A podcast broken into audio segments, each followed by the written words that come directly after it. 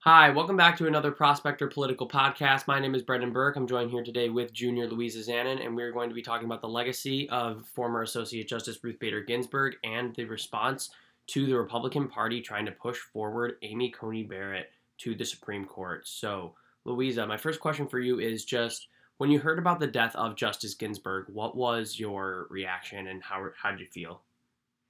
Um, I think the first thing that I thought, like the first thing that I felt was definitely sadness because I know that Ruth Bader Ginsburg has done so much for women and like everyone in the Supreme Court, but by being in the Supreme Court. Um, and this my like second reaction was kind of to be like scared almost because um I know the administration, like the Trump administration, is kind of pushing against like equal rights, especially, and like rights for like just like women in general. Like, I'm like one of the things I'm scared about is like I'm very pro-choice, and I'm scared that that's gonna not be a thing anymore because Ruth Bader Ginsburg isn't on the Supreme Court to prevent that. So, I guess like fear. exactly. So personally, yeah, when I heard the news, I was sitting in my kitchen. I got like a news update that I found out that she passed away. And I guess one of my first, just seeing how, just going, you know, through Twitter and just, you know, news and just media in general, one thing that I noticed after the death of Justice Ginsburg was a lot of people, while many people were mourning just the death of her because she was just such an icon, especially in the liberal world, but just an icon for the country in general a lot of people were already after maybe an hour, two hours after her death, were already jumping on, oh, who's like who gets to fill the Supreme Court seat? And I guess I was just appalled by that, and I'm just kind of curious to see how you felt.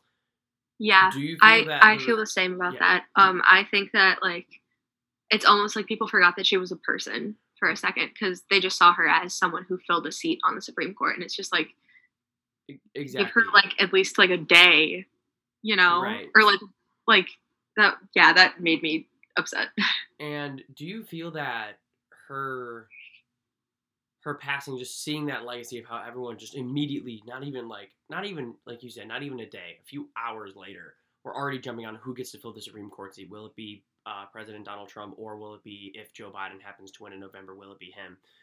Uh, and everyone was just already jumping on that. And i guess my biggest problem was and i'm just curious if you feel uh, feel this way too do you think that her legacy to most people didn't clearly didn't mean anything, just strictly based on the fact that they didn't really on like even talk about all the things, all the different cases she brought on before she even got to the Supreme Court as a lawyer. Like, do you think that her legacy just wasn't talked about enough? Definitely. I yeah, I think that like she was such an amazing woman and she did so much for so many people and I think that people like everyone just kind of ignored that Right. And everyone was just like, "You need to fill this seat," mm-hmm. which that's I know I already said that, but that's just so like annoying to me. So now we're going to talk about since we have, you know, we've already touched on just the passing of Justice Ginsburg, and unfortunately now we're put in the hard position of okay, uh, nine justices need to serve on the Supreme Court, so we do need uh, the country needs to fill that seat. So I guess my first question for you is just who do you think should fill the seat? Um, I don't really have like a specific person in mind that I think could fill. I think that. Oh, sorry. Um, let, me clarify. Not the particular justice. Who do you think should choose the nominee to fill the seat? Oh, I, I, I think it should be whoever wins the presidential election. Um, just because like being a Supreme Court justice, like you're in it for life, and like if let's say Trump doesn't win in November, if Trump just picks a Supreme Court, Court justice now, it's just like that doesn't seem like a good move because he's not going to be president anymore. It, and he just appointed some like random person. Well, not random person, but like right. supported. He just appointed someone onto the Supreme Court, even though that's like the next president's job. You know exactly. And so another question I have for you is obviously Trump on Saturday appointed Judge uh, Amy Coney Barrett uh, of the Circuit Court uh, in Chicago. Um, she's a former Notre Dame law professor, uh, and is a very uh, she's a favorite of you know conservative thinkers. She's very uh, anti-abortion. She has said and has voted according. She would vote against you know and to shut down the Affordable Care Act, which would cancel you know healthcare plans for millions of Americans. And she also, in terms of obviously, since she is a conservative justice, she will protect you know Second Amendment uh, and very much vote based upon that. So, but when it comes to and one of the big things I've been seeing in the lexicon in terms of Twitter and just media in general, everyone is talking about her religion. So obviously she's a Catholic, and a majority of the justices on the court are Catholic. Um, and she's a Catholic herself, and they talk about this. Do you think that too often religious views for not just confined to justices, religious views for justices, senators, representatives, even presidents, too often interfere with their political stances on why they on why they do support something like let's say abortion or same-sex marriage um i definitely think that like your like beliefs like your religious beliefs have something to do with that because at the end of the day like you believe what you believe and that's to affect how you think. And um like most people who i know who are very like anti-abortion are also very christian. And like that's not a like a bad thing. Like that's a very neutral like i'm neutral statement. But um i think that like everyone can have their beliefs and stuff but i think that religion is something that really shouldn't be like a big thing in the supreme court you know? Like i think it should come down to like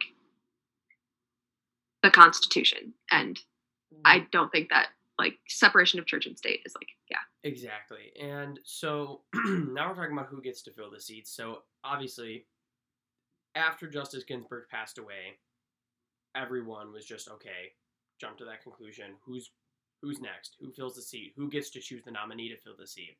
So as you may or may not know in 2016 ju- uh, former uh, associate justice antonin scalia passed away and president he was president at the time barack obama nominated Merrick Garland to serve on the United States Supreme Court. And this was uh, months before the presidential election, but primary seasons had already started. But an interesting thing to consider is that Donald Trump wasn't yet the Republican nominee, and Hillary Clinton wasn't yet the Democratic nominee at that time. So, and Republicans, including you know Mitch McConnell, Lindsey Graham, they said we're setting the pre- Lindsey Graham actually said this exactly. He said they are setting the precedent in that year that if it's an election year, the president does not get to choose the justice if the primaries have already started. And he said, uh, and you can use my words against me. He's like, mark my words. In the last year of a Republican presidency, if there's a Supreme Court opening, we're not going to fill it. And he said, you can use my words against me uh, because you'll be right. Now that you see Lindsey Graham, he's obviously the chairman of the Senate Judiciary Committee, leading this nomination process. What do you have to say to him making those statements where uh, you can use his words against him, but now he's filling the seat uh, less than like 40 days before the presidential election? Um, I think that's incredibly hypocritical of him. Um, because obviously when like it was Barack Obama and when he was probably going to appoint someone who was more left leaning or more just democratic in general, um, he was blocking that out as much as he could. But now that it's a Republican president, now that it's like the Trump administration, he's pushing for it. I think that's so like just incorrect and mm-hmm. critical to do and almost like immature in a sense. Like if you said that like that wasn't okay with Obama, why is that okay with Trump? Is it because he's white? Is it because he's a Republican? Is it because you're a Republican? Like yeah. Right. And one of the many uh, senators that have, you know, all well, every Republican in 2016 in the Senate said no, the Supreme Court, like President Barack Obama does not get to fill Scalia's seat. And as a matter of fact, Amy Coney Barrett, who is set to replace Justice Ginsburg on the on the bench, said in 2016, oh, because she was a former clerk for Justice Antonin Scalia, she said, uh, the fact that Scalia was like such a staunch conservative justice and he was very he wasn't like moderate right he was like completely right on the court. So she said that it would be wrong to nominate a justice that is like you know either going to be moderate left like moderate liberal leaning or just liberal and it would throw off the balance of the supreme court so she said that now as you see her going to be filling the seat of you know a liberal icon such as justice ruth bader ginsburg what do you have to say about barrett's statements in 2016 um, I just want like the first thing I want to say, I don't agree with like throwing off the balance of the Supreme Court when it comes to views because at the end of the day, like times change, beliefs evolve. Like we don't believe the same thing that we believed in the 1900s, so why should we like keep those views? Yeah. So I like I don't believe in that. Like, but I also like RBG was so liberal, and I like commend her for that. And I love that because I myself am more left leaning in my political views. Um, so it's like a little bit like weird to see someone who's so right leading and so like Catholic with everything that she does, like with her like rulings. So that's like it stings a little bit to see that, but at the end of the day, I like I don't think that it should come down to like political party because at the end of the day, we're all people, we're all Americans. Like it should this two party system just divides us so much and that yeah so it's annoying to see such a conservative filler seat but like mm-hmm. Correct. And this sort of statement has been pushed out by like many democrats and you know just you know news organizations in general. And one of the biggest problems that people have with the supreme court especially in recent time is that when barrett gets uh, nominated, and if she eventually gets a seat on the Supreme Court, the justices serving are going to be many, a majority of them are going to have been nominated by pre- uh, presidents that at the time did not win the popular vote and nominated by senates that actually represent a lesser population of the American people.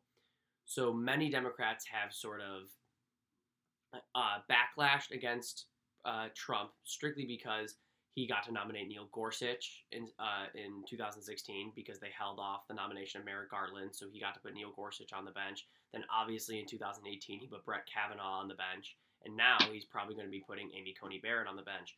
So Trump, there there's much criticism because in 2016 he lost the popular vote by three million votes, and he also the Senate right now currently while there is a Republican majority, 15 million more Americans are represented by Democratic senators.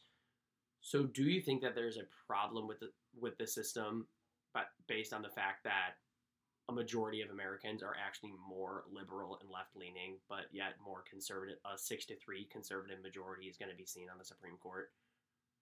Um, I like I a hundred percent. I yeah, I think there's a huge problem with that. Um, especially just because like the Supreme Court is supposed to like serve people in general, and it's supposed to be for the betterment of American society.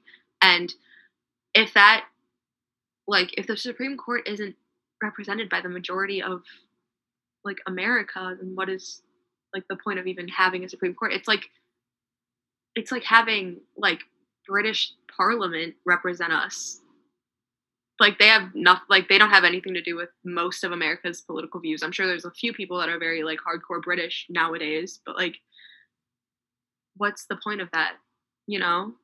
Mm-hmm.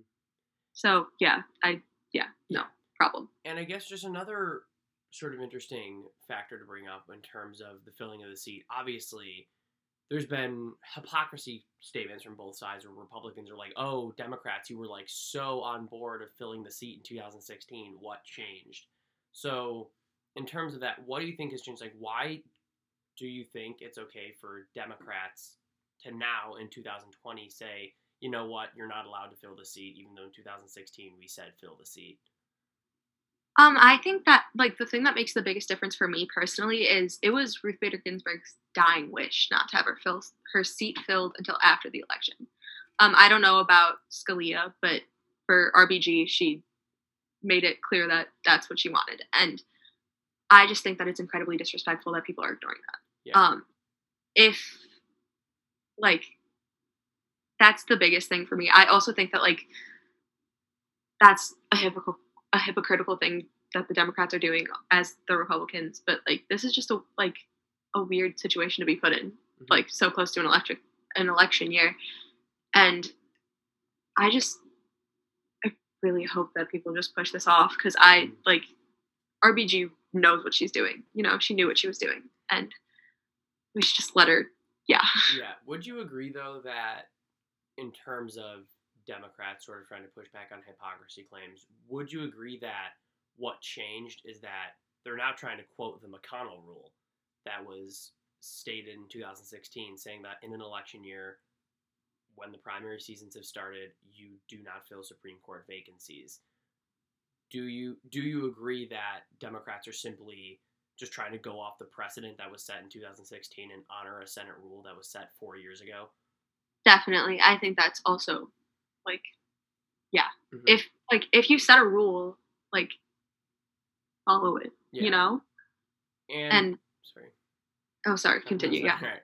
And another, uh, so obviously now after this, there's been many calls for changes to the Supreme Court. Uh, one of the biggest ones is they are introducing this bill in Congress, and essentially what this bill is going to be is to put an eight. It will be actually have to be like you know an amendment, obviously, but it's to put an 18-year term limit on Supreme Court justices. Would you support something like that? So instead of them serving for life, they would only serve for 18 years. Because when you think about that, uh, if that 18 year term limit existed, Ginsburg's uh, time on the court would have been cut short by nine years. So would you support something like that?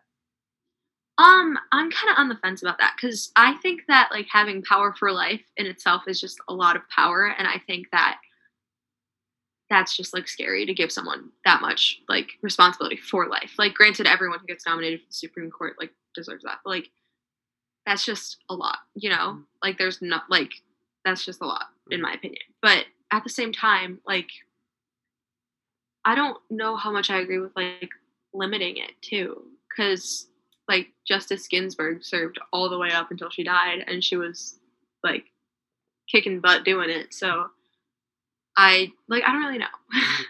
Okay, that's fine. And another question is sort of in terms of now, there have been talks about this where if Democrats this November win win back the White House, keep uh, keep the House of Representatives, and manage to flip the Senate, there have been talks of stacking the court because it's stated in the Constitution that the Senate decides just how many justices sit.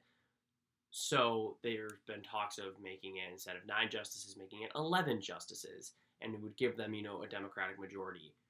Personally, I do not support that. While I am left leaning, such as you, I am more liberal. I'm very much left leaning. I do not support something like something like that strictly because I think of it as an abuse of power.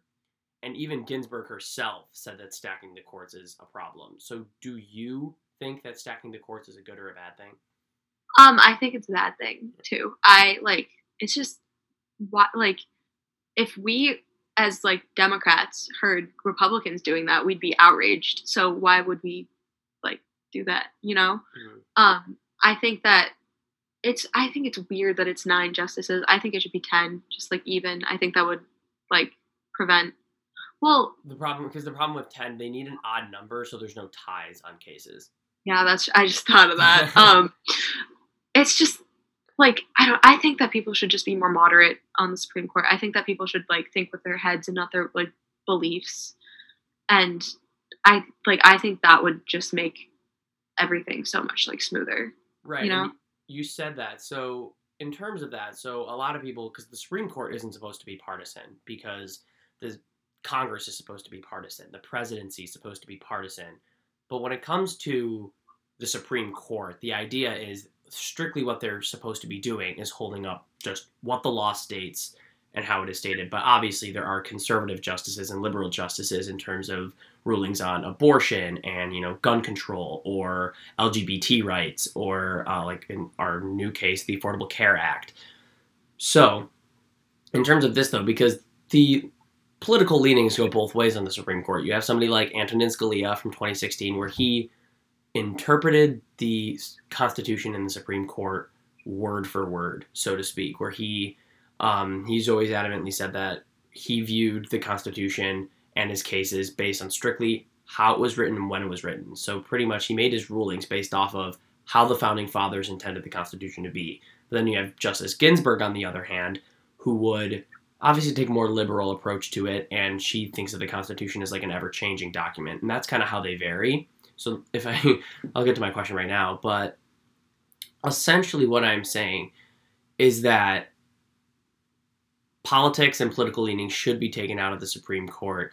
But for instance, I'll bring up a case from 2015 that Scalia and Ginsburg both uh, voted on, and I'm sure you're uh, familiar that Obergefell versus Hodges. It was the landmark Supreme Court case that declared same-sex marriage legal in the in all 50 states in the United States, and that only passed with a five to four majority. It was Justice Ginsburg, uh, Elena Kagan, um, Sonia Sotomayor, Anthony Kennedy, and Stephen Breyer. Those are the five. So Scalia was one of the people, and Chief Justice John Roberts too. They actually voted against against it, and Scalia and Roberts both sort of agreed that they said, "Oh, while same-sex marriage may be good political policy, that right belongs to the state legislature." And like this is an example of uh, being political from the bench. So making decisions that are political like you're trying to pass a political agenda from the bench. So do you think with something like same-sex marriage do you think that while that it, while you may obviously view that as a great supreme court case do you think that it was in fact a more partisan supreme court ruling? I don't because I think that that's more of like a human rights thing. You know, like it's like if like if a man and a woman are allowed to get married, like why can't like two men or two women get married? It's like it's like getting mad at someone for ordering chicken tenders. Like just because you don't like chicken tenders doesn't mean like you have to like put up a fight about it, you know? Mm-hmm. So like the whole like state legislator thing, like trying to push an agenda, like what agenda? Is being pushed, like equality. Right. So that that's just an example I like to bring up because many point to that as like, oh, it's an example of legislating from the bench where they say that all the time. But in terms of, but that's what I kind of the difference is where while it is important to keep you know political ideology out of the Supreme Court, that is an example of political ideology on the Supreme Court where more conservative justices view the Constitution when it was written in you know the 1780s and they interpret it as it was in the 1780s but the more liberal justices sort of look at it from you know a literal point of view in terms of sense where like in justice ginsburg's case she was big on equal protection under law. So that's why she voted very liberal on most cases. So uh, i guess guess my final question for you is despite the fact that you know Ginsburg has passed away, and because of this, a six to three majority is pro- uh, conservative majority is probably going to be seen on the Supreme Court. What, in your view, is just forever going to be Ruth Bader Ginsburg's legacy in in America in general? Um, I think that RBG has a very similar legacy to a lot of like badass female politicians. Like RBG was is just like a feminist icon, and that's how I'm gonna see her forever. And I think that that's gonna be her legacy. Honestly, I think that she just I, I can't even put into words like how like that's just the only way I can describe it. Like she's just a feminist icon. Of course. So Thanks so much, Louisa. Uh, this was just another Prospector Political podcast. Uh, make sure you stay tuned and come back every week for Prospector Political Publish. And the next upcoming week is going to be covering who won the presidential debate that will be taking place on Tuesday, September 29th, uh, between former Vice President Joseph R. Biden Jr. and the Democratic nominee and President Donald Trump, the Republican nominee.